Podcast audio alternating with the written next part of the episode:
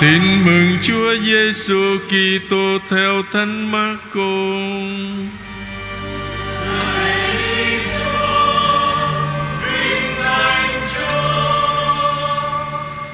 Tại thành Ca Phát Na Âm ngày Sa Bát, Đức Giêsu vào hội đường và giảng dạy. Thiên hạ sửng sốt về lời giảng dạy của người vì người giảng dạy như một đấng có uy quyền chứ không như các kinh sư. Lập tức trong hội đường của họ, có một người bị thần ô uế nhập la lên rằng, Ông Giêsu Nazareth Chuyện chúng tôi can gì đến ông Mà ông đến để tiêu diệt chúng tôi? Tôi biết ông là ai rồi, Ông là đấng thánh của Thiên Chúa, Nhưng Đức Giêsu quát mắng nó, Cầm đi, Hãy xuất khỏi người này Thần ô uế lây mạnh người ấy, Thét lên một tiếng và xuất khỏi anh ta. Mọi người đều sững sờ Đến nỗi họ bàn tán với nhau. Thế nghĩa là gì? Lời dẫn dạy thì mới mẻ, Người dạy lại có uy quyền. Ông ấy ra lệnh cho cả các thần ô uế Và chúng phải tuân lệnh. Lập tức danh tiếng người đồn ra mọi nơi, Khắp cả vùng lân cận miền Galilee. Đó là lời hê Chúa.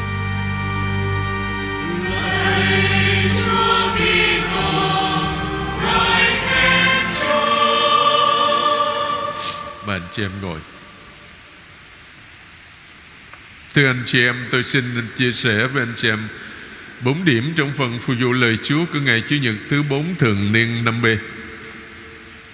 Điểm thứ nhất là bài đọc một Trích từ sách đệ nhị luật, Cũng gọi là sách thứ luật, Chương 18 câu 15 cho đến 20 Đối với tất cả chúng ta, Sách đệ nhị luật thì xa lạ.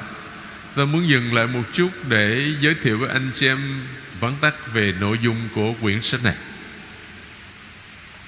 Thưa anh chị em Đệ nhị luật là cuốn sách cuối cùng của ngũ thư Nghĩa là năm cuốn sách đầu tiên của bộ Thánh Kinh Gồm Sáng Thế, Xuất Hành, Lê Vi, Dân Số và Đệ nhị luật. Người Do Thái gọi năm cuốn sách trên là Torah Nghĩa là luật. Ngũ thư được biên soạn trong khoảng thời gian từ thế kỷ thứ bảy cho đến thế kỷ thứ tư trước công nguyên, nghĩa là trong và sau thời gian lưu đày ở Babylon chấm dứt vào năm 538 trước công nguyên.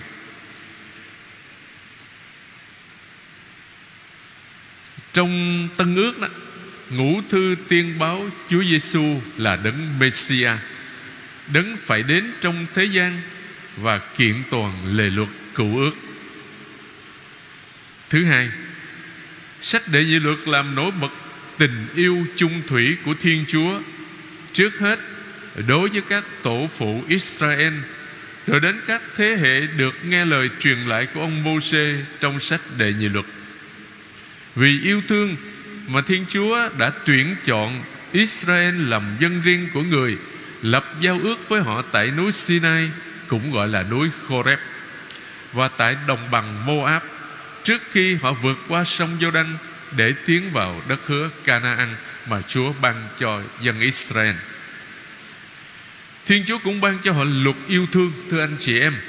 Trong đệ nhị luật vô số những quyết định, những mệnh lệnh, những chỉ thị của Thiên Chúa được đưa ra, nhưng tất cả đều quy về một mối là luật yêu thương.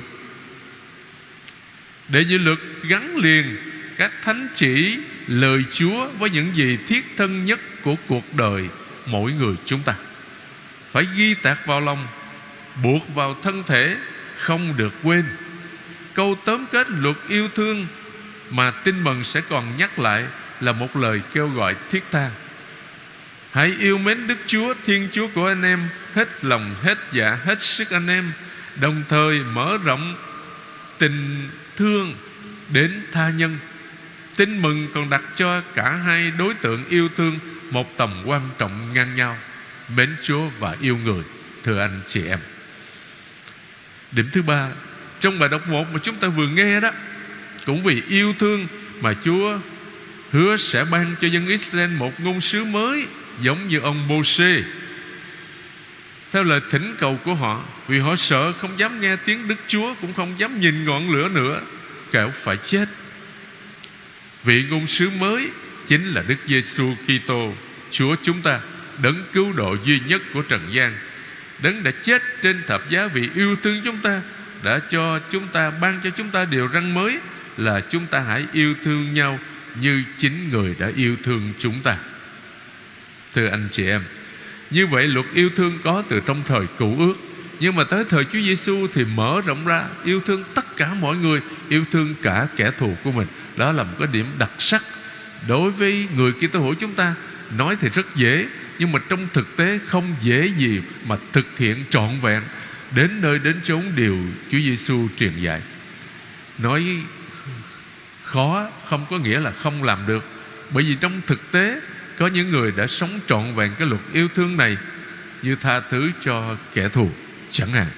Tôi nhớ mãi một cái câu chuyện Mà cha mông Sapre dòng Đa Minh Lâu rồi, Giảng tĩnh tâm tại nhà thờ Notre Dame de Paris Anh chị em vào mùa chay đó. Ngài kể lại câu chuyện Về một cái chủ vườn nho ở bên Pháp đó. Rồi trong cuộc cách mạng Pháp 1789 đó, Hai ông bà có một cái, Tất nhiên có hai cô con gái, Có một em bé trai Và có một người con nuôi. Ông lượm đâu ngoài đường, Hai ông bà rất là tốt, Về nuôi lớn lên thì người con nuôi đó đó, Không tốt. Rượu chè, cờ bạc, giao du với những người xấu.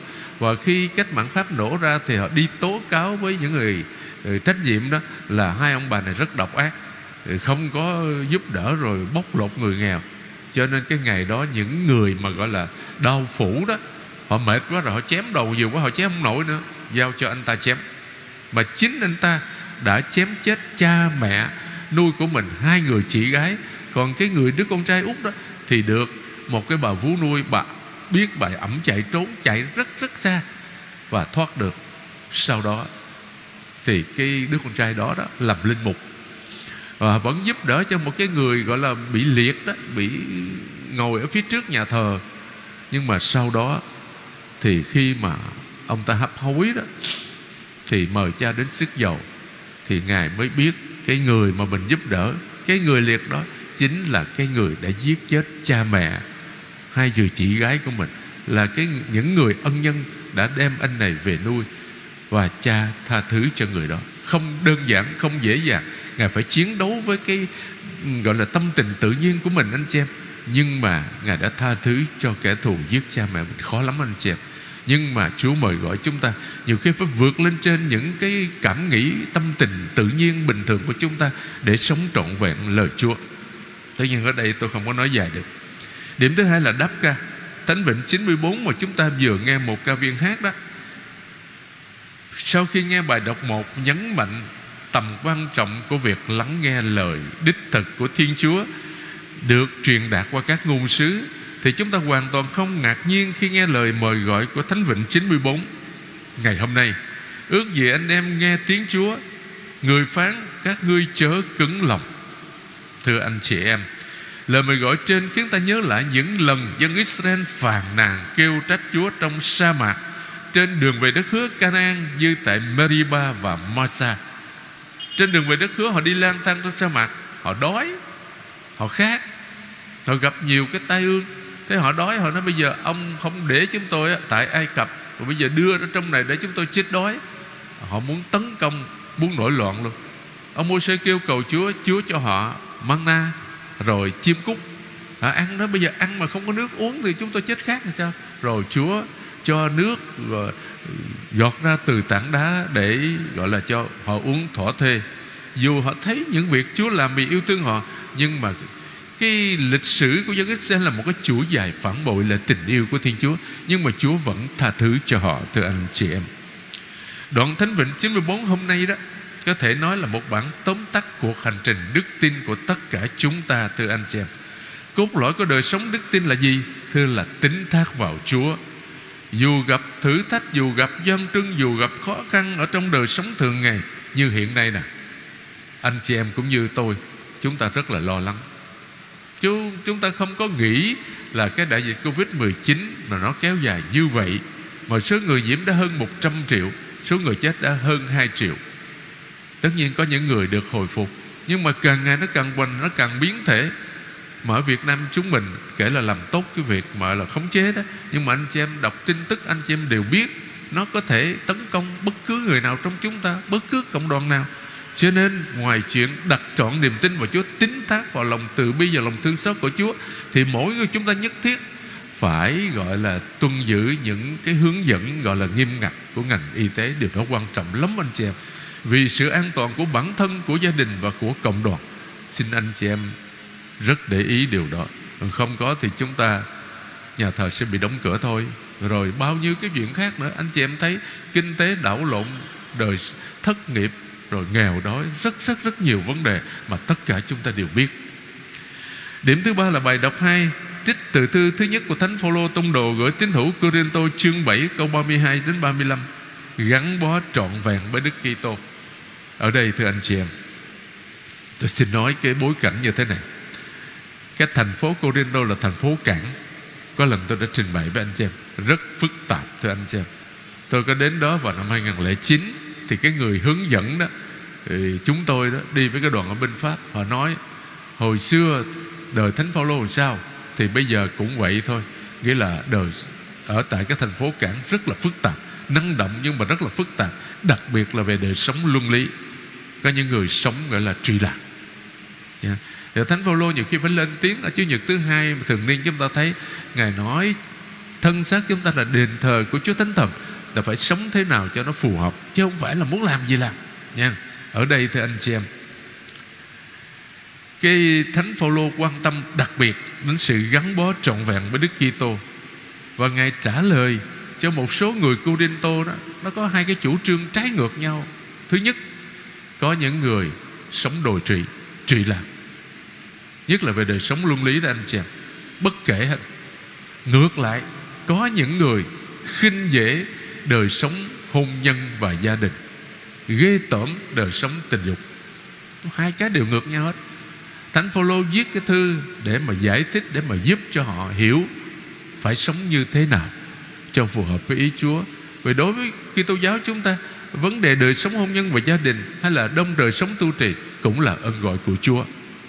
Và ở đây đó, tôi muốn nói một cái điểm là có những người sống độc thân vì nước trời.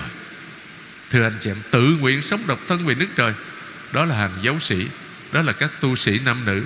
Mà chúng ta thấy trong 2000 năm giáo hội đó, Thánh ra những Các tu sĩ Hay là các mục tử chẳng hạn những người hy sinh trọn cuộc đời mình Sống trọn, Sống cái độc thân Để phụng sự Thiên Chúa, Để phục vụ tha nhân, Phục vụ xã hội nữa anh chị Để loan báo tin mừng, Để đem Chúa đến cho người khác Bằng nhiều cách khác nhau và không ít người đã ngã gục vì vấn đề làm chứng nhân cho Thiên Chúa là tình yêu đó. Nhưng mà hình bóng dáng của các tu sĩ Hay là các vị mục tử Mà hy sinh cả cuộc đời của mình Đi đến những vùng rừng thiên nước độc Hay là ở những cái trại tâm thần, Ở những cái trại sida và nhiều nơi khác, Thì chúng ta thấy cái hình ảnh rất đẹp.